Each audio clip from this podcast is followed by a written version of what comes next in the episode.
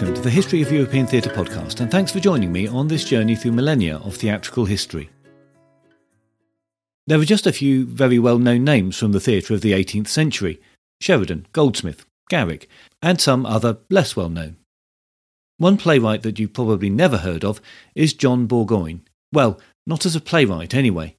If you do recognise the name, it's probably because he was a general in the British Army during the colonial war in America, and he played a very significant role in that. A soldier who's a playwright is a very unusual, if not unique, thing. But as a new biography of General John Burgoyne shows, he was a man of many talents, a man of many lives, who deserves to be remembered for more than just events in America at Saratoga in 1777 and not least for his plays that graced the stage of the Drury Lane Theatre in the late 1700s.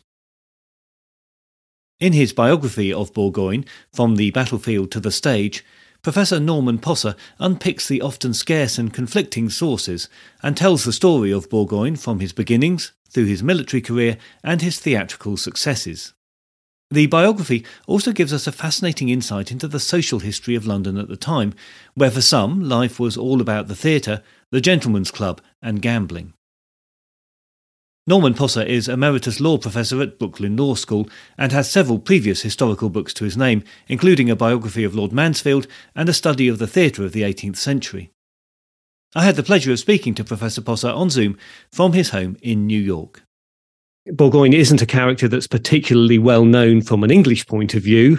If my experience is anything to go by, the uh, loss of the American colonies isn't a subject that's covered in English history classes, as well as, say, the Roman occupation or the Tudor period is, and perhaps that's understandable. I think he will be much better known to my many American listeners who presumably do cover uh, that defeat of the English in rather more detail, particularly the battle at Saratoga which was a really pivotal moment in the war for the American colonies.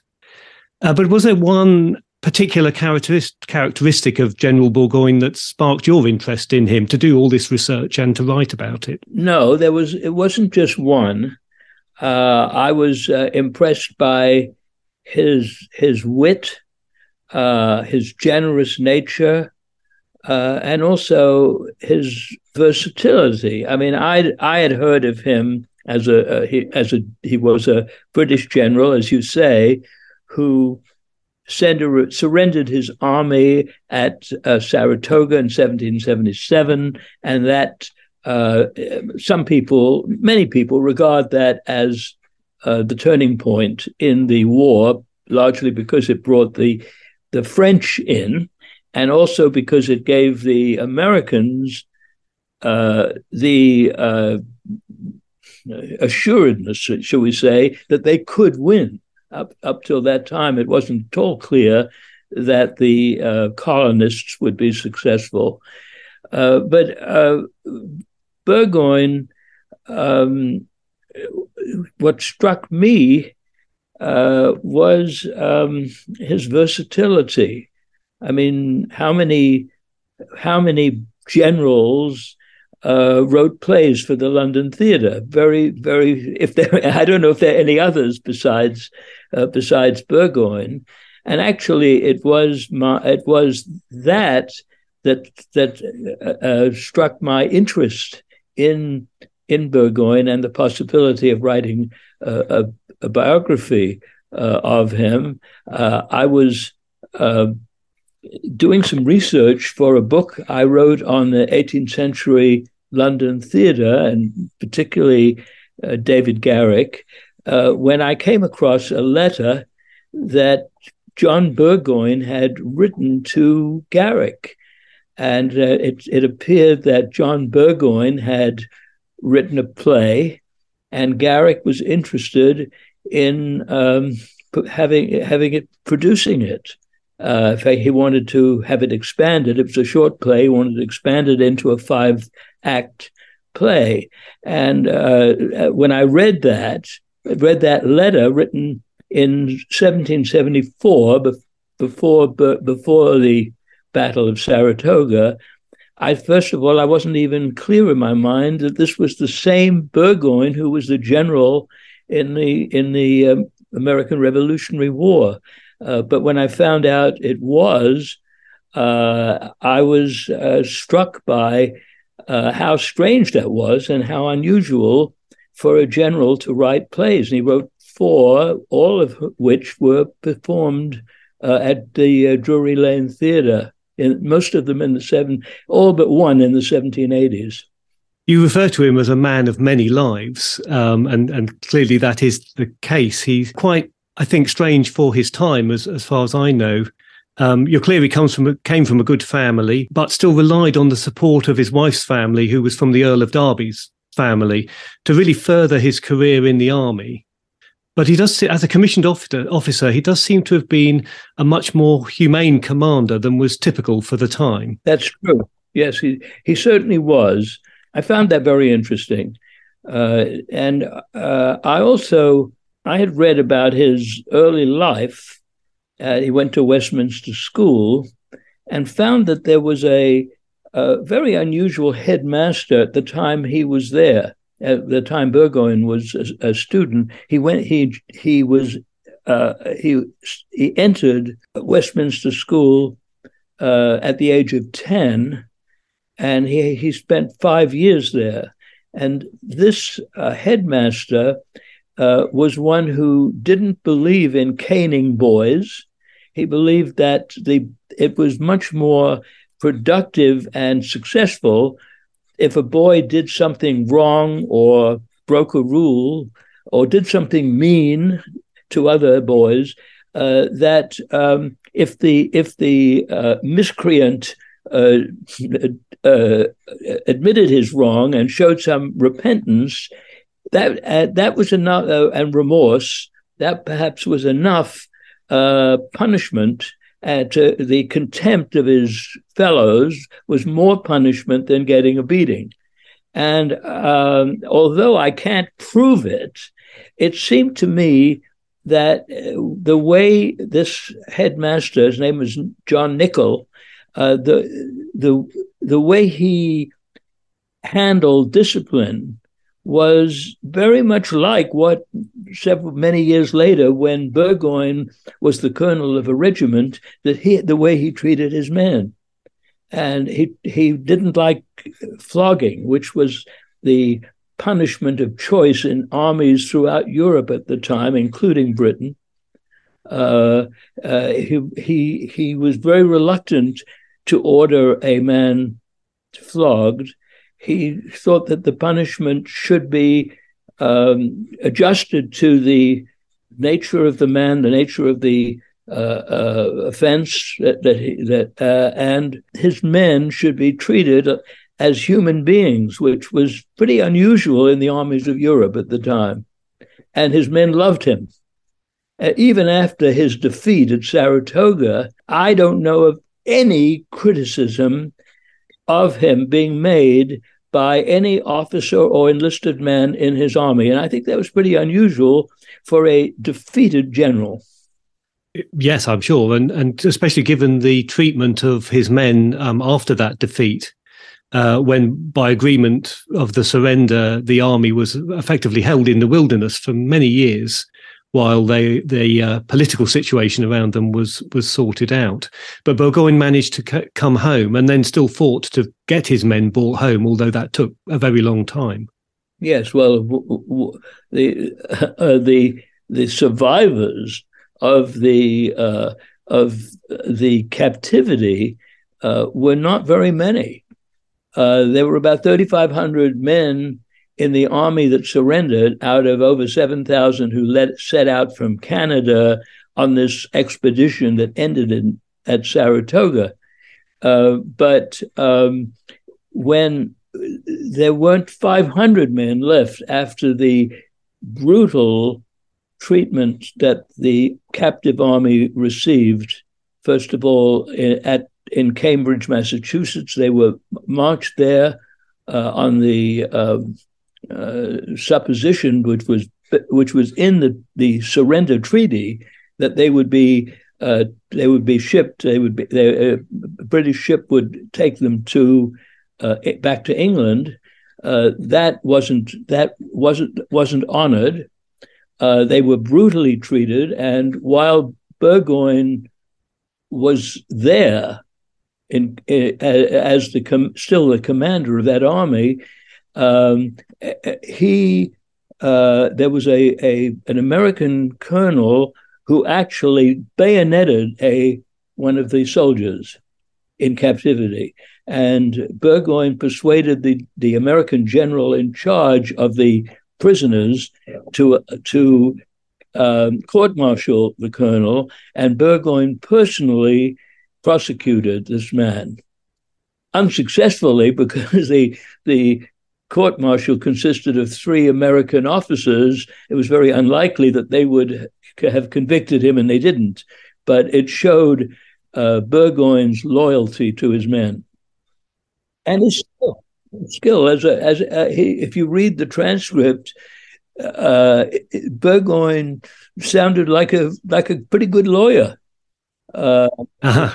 He did, he did. It's unusual, and people said that at the time. Observers said that at the time it's certainly a, sh- a, shocking history of what those men put up with and how, how any of them survived. Uh, I couldn't imagine after having read the descriptions of it.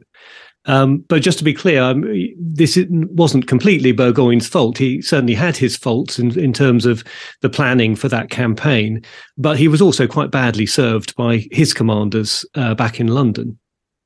Yes, yes. Well, particularly by uh, Lord uh, George Germain, who was the Minister for the Colonies and really was the overseer, uh, supervisor of what was going on uh, in America as well as he could, because there was a distance of 3,500 miles, and it was all the communication was done in sailing ships. G- Germain mishandled the running of the war, but he also, uh, uh, General William Howe, who under the uh, the um, plan that had been agreed upon and actually approved by the king, uh, he, uh, General Howe, who had taken New York and was supposed to meet Burgoyne at Albany with his with his army, and they would jo- the armies would be joined. Burgoyne w- was supposed to put himself under Howe's command at that point, and uh, but but Howe decided to go down and take Philadelphia instead and ignored the presence of Burgoyne. That left Burgoyne to be alone, to be with with he had about 3,500 men left to be um, uh, attacked by the entire American force, with nothing nothing in between uh, Burgoyne and General Gates's army and the militia the other part of Burgoyne's life uh, was his London life, uh, both between uh, op- military operations and and after. And the descriptions of uh, in your book about how he spent some of his time, and uh, particularly the story of the gam- the gambling clubs and, and the inveterate gambling that went on in 18th century London, is another uh, astonishing factor that I found very amusing and quite worrying as well at the same time. Yeah, the gambling was a it was, it was a national passion for whether whether you were a a, a, a member of the elite in a gambling club on St James's Street or you were just an ordinary citizen. Everybody gambled, everybody, including the king. And fortunes were literally lost and won at the gam- gambling tables. Yes, yes, absolutely. Yeah. And uh, Burgoyne was part of this life, which was also very much wrapped up with the theatre life of the time as well in London. I think these were the same people, uh, you know, who were attending clubs and the such like, who were going to the theatre and enjoying the talents of uh, the man you've already mentioned, David Garrick, who was, of course, the the leading theatrical man of his time. And he spotted Burgoyne as a potential playwright for for very little reason, apparently. He just saw something in him. Well, well, what happened was that he uh, Burgoyne decided to write a play for a party as, as a a huge, terribly expensive garden party. Uh, that was to be uh, it was to, at the Oaks, which was a, a, an estate which had been owned by perhaps by Burgoyne or maybe his wife. The party was to celebrate the marriage of Burgoyne's nephew by marriage, that is, the heir to the earldom of Derby to a, uh, a Elizabeth Hamilton, who was the daughter of the Duke of Hamilton, I believe a Scottish uh, a Scottish nobleman. They didn't spare uh, any money. They the, Dar- the Stanley family, which was the Earls of Derby, threw an enormous amount of money and hired Garrick uh, to produce a play that Burgoyne wrote. And Burgoyne, uh, uh, Garrick liked the play uh, and persuaded Burgoyne to expand the play into a five act play, which was, which was eventually produced a few months later uh, at the Drury Lane Theatre. Uh, this was before the Battle of Saratoga uh, and bef- before Burgoyne had gone to America. Uh, uh, but after the Battle of Saratoga and Burgoyne's return to Britain, uh, Burgoyne wrote three more plays, all of which were which were performed uh, at Drury Lane. Yes, mostly they're they're very light comedies, uh, operettas as well. He wrote the libretto for an operetta, didn't he? Yes. But there are some interesting characters in there. I think you mentioned one particularly, Lady Bab from uh, The Maid of Oaks, which was the play that he expanded out of this uh, party piece. Yes. Uh, because she is something of um, a, a, champion for women's rights, you would say. There's, there's a speech. There's a speech she makes in it, which is uh, very much, uh, uh, very much as you say, uh, and uh, she's also is she is apparently a gambler herself, and there and women did gamble in. they didn't go to the clubs; they weren't admitted to the clubs. In fact, one of the clubs on St James's Street still doesn't doesn't allow any women on the premises. Uh, that hasn't changed. You know, some of the clubs, if, if they do allow women in, they have to go through a separate entrance. Mm. But women, w- women did gamble uh, in their own homes. Uh, and uh, I'm talking now about elite women. Uh, one of them was the Duchess of Devonshire, who and Burgoyne himself used to go there to her salons where they where they she had set up the whole thing as a gambling uh, gambling room. Mm. Uh, and so, ba- Lady Bab Lardoon, uh, who is a denizen of the city, uh, she loved she loved London. She's a, a fictional character in in um, uh, the the uh, the Maid of the Oaks, uh, they said she was as uneasy as a mole in sunshine when she left, if she was out of London for three days. Uh, and uh, but she advocated. She said, "This is what she said: Our men and women are put more upon a footing together in London than they ever were before in any age or country.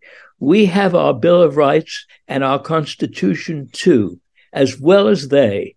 We drop in at all hours, play at all parties, pay our own reckonings, and in every circumstances, petticoats accepted, are true, lively, jolly fellows.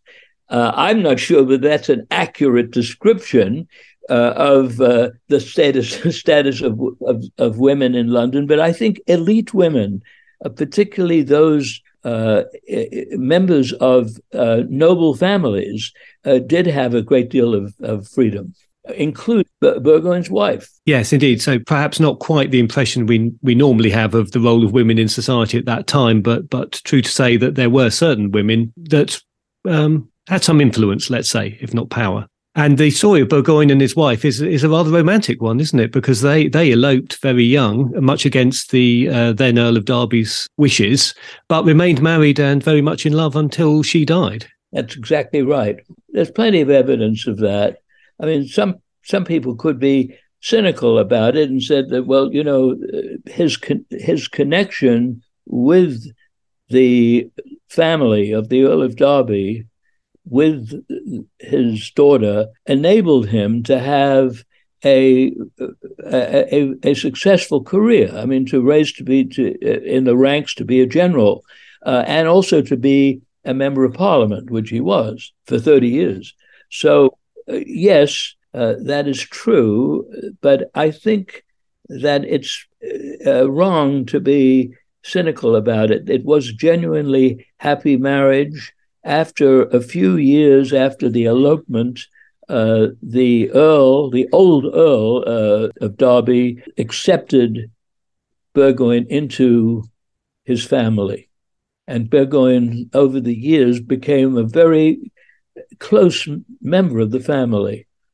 Uh, and he had a very strong relationship with the Dar- with the Earl's son, uh, the Lord Strange. Lord Strange died, uh, and and and the grandson of the Earl became the heir. He became uh, so he was Burgoyne's nephew. Burgoyne had a very close relationship with with him. Yes, he seems to have been a real mentor for the the young lord um, and tried to guide him in his life uh, in in a good way. Yes, yes, that's true. So, so the playwriting comes um, towards the end uh, of his life, certainly after events at Saratoga, with the with the exception of um, the Maid of Oaks that we spoke about.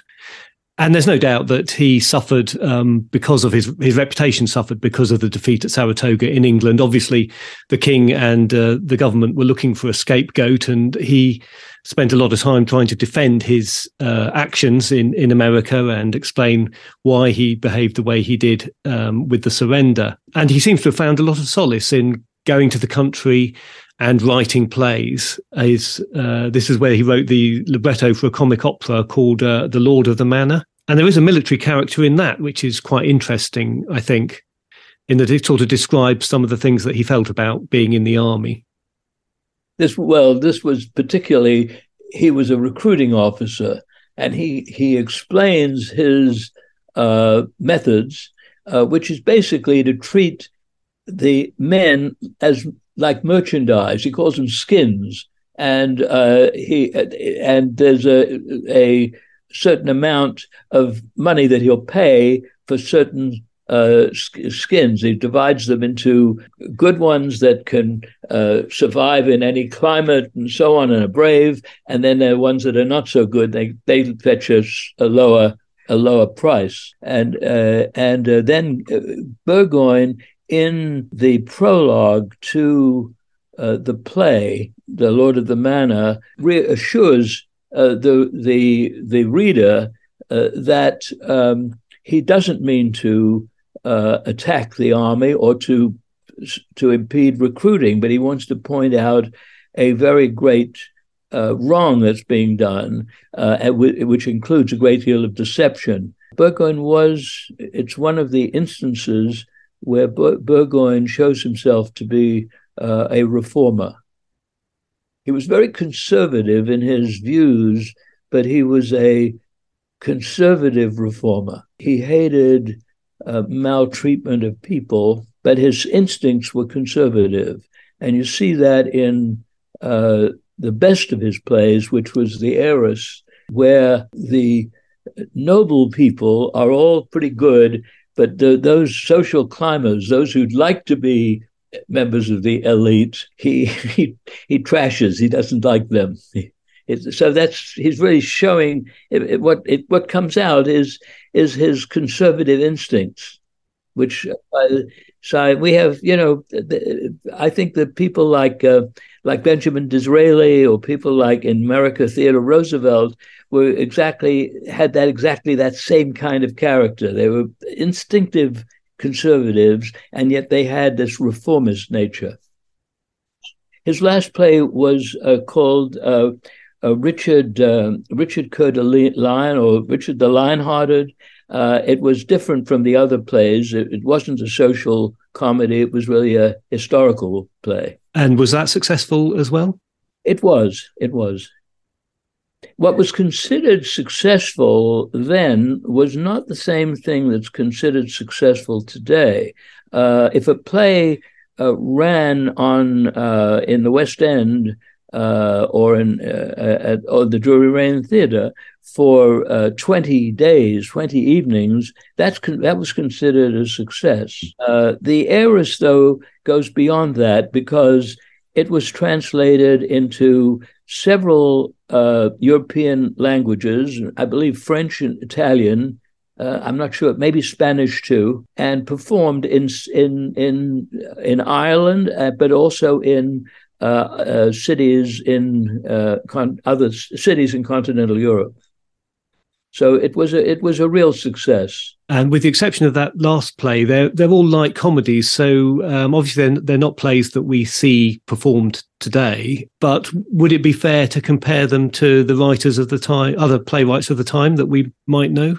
Yes, I think so. I, I think that I think they are the same kind of play, maybe not quite as not as good as um, uh, Richard Brinsley Sheridan and Oliver Goldsmith. Uh, those I think that the rivals and She Stoops to Conquer and so are are um, well above anything that Burgoyne wrote.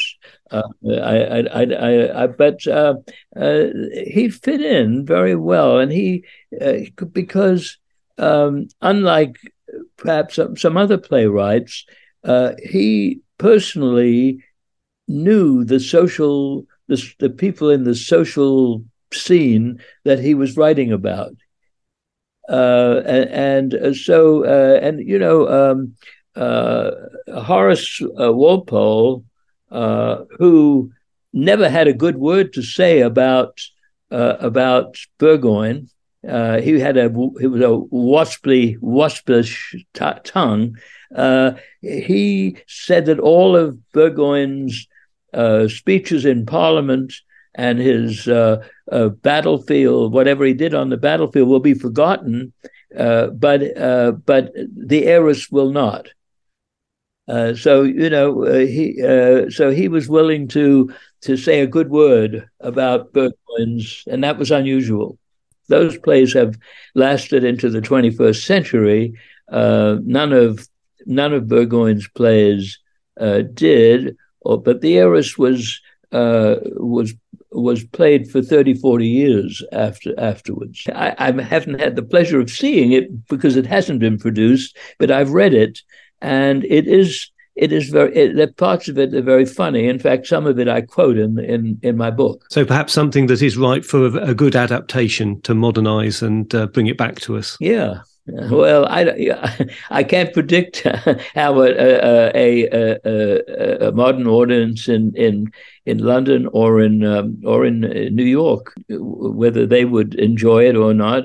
I would think, though, I would say that the heiress uh, has a lot in it, but of course, a lot of the um, uh, references and so on were very uh, topical then, but people wouldn't understand them today. It would have to be changed you know but but uh, and i think another thing about uh, his plays, uh, particularly the heiress, but the others too, is that they have a moral to them. They're they're not just flippant plays. Uh, one of the characters in um, in the in the uh, the heiress uh, says this is what she says, and this is this is this is said at the toward the end of the play, uh, and is in a way uh, is the moral of the play. She says, "I have ever believed self to be the predominant principle of the human mind, to reward the deserving and make those we love happy is self interest in the extreme." I thought it's a very nice line, and and so you know it, and it also shows something about Burgoyne because I think he was a uh, uh, one of the things that attracted me to to him is that he was a very decent man, a very humane individual. My thanks to Professor Poser for his time and that fascinating insight into the life of General Burgoyne and the theatre of the 18th century in London. From the Battlefield to the Stage The Many Lives of General John Burgoyne is published by McGill Queen's University Press. I've put a link to some of the online bookshops where it's available in the show notes and on the website. But of course, your local independent bookshop will be able to get your copy for you, even if they don't already have it on the shelves in store. I found it a very enjoyable and accessible read, and I'm sure you would enjoy it too. I've also put a fuller biography of Professor Poser on the guests page on the podcast website. He too is a man of many lives. I'll be back soon when next time we continue the story of Tudor theatre with a look at some of the earliest plays from Elizabeth's reign. I'll look forward to your company then, but if you have any comments or concerns in the meantime, you can contact me by email at thoetp at gmail.com or via Twitter at thoetp. Mm-hmm.